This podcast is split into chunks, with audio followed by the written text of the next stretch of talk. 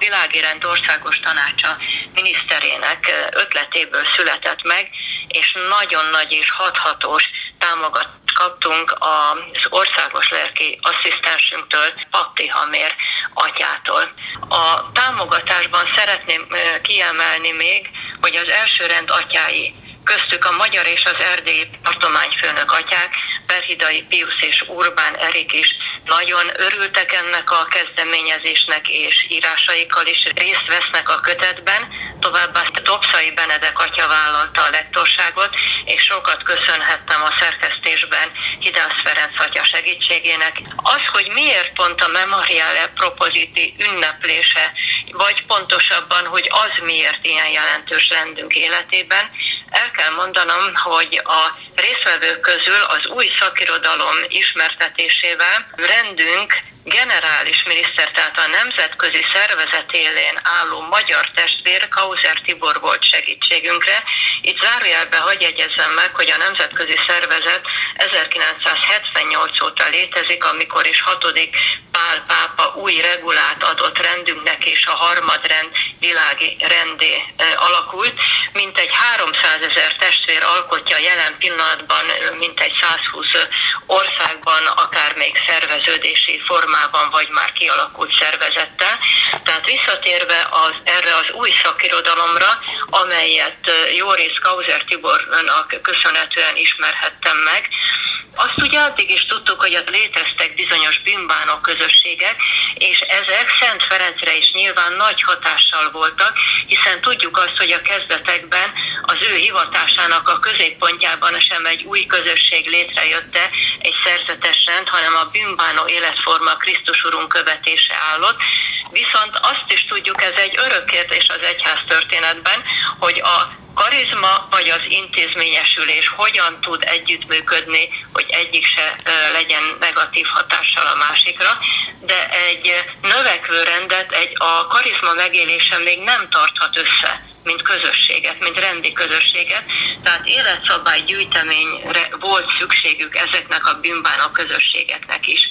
Sokáig a memoriáli propozitit tekintettük a mi világi rendünk, vagy a harmadrend első regulájának, de a mai kutatási eredmények alapján joggal feltételezhetjük, hogy ez ezeknek az előbb említett bűnbánó testvéreknek a számára irodott, akik Szent Ferenc lelkiséget szerint kívánták megélni bűnbánó életüket, holott ekkor még messze nem beszélhettünk a kialakult harmadik rendről, a, a Ferences mozgalmon, majd a kialakuló ugye két ágú első másodrend, de mellett.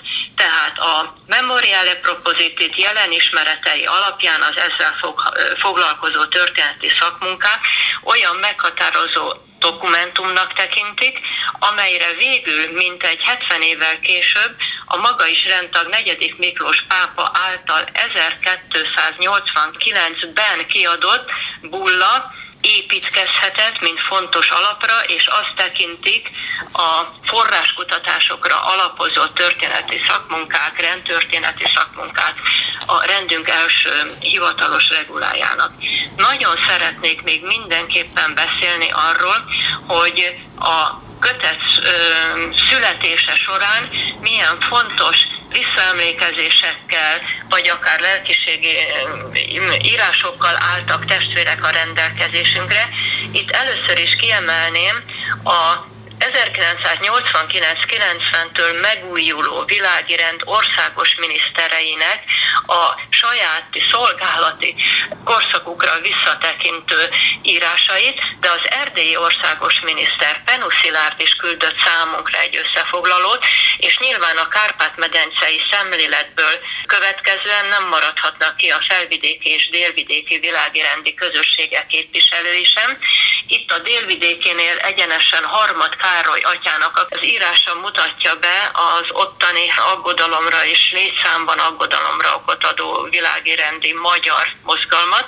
Ugyanis a mindenkori történeti Magyarország keretei között a Kárpát-medencei magyar nyelvterület egységes szemléletével képzelték el ezt a kötetet, célul tűzve ki, hogy a jelenlegi állapotát mutassa be rendünknek, és reményeink szerint ez a kötet buzdítás is lesz testvéreink részére az értékek továbbvételére.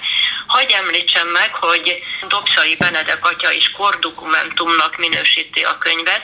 A hazai rendszerváltás utáni rendtörténetet tárja ez a kötet az olvasó elé, és Dobszai atya értékelése szerint is ez az első ilyen jellegű átfogó kiadvány.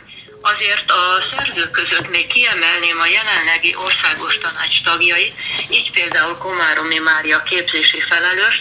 Ha egy kicsit ebből a kordokumentum jellegből tovább lépünk, azért megtalálhatjuk benne Széchenyi Díjas rendtagunk, Prokop Mária testvérünknek a rendünk egyik védőszentjéről, Árpádházi Szent Erzsébetről készített tanulmányát.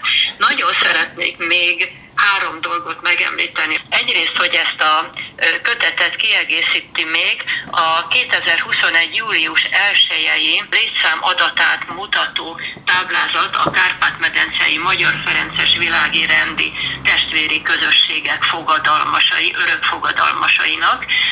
Másrészt pedig Horváth Éva testvérünk, aki maga is országos miniszterként is szolgált a helyi testvéri közösségi minisztersége mellett, évek óta dokumentálja fotóival a rend történéseit, és a felgyűlt anyagából egy fotógalériát is tudtunk a kötetbe illeszteni.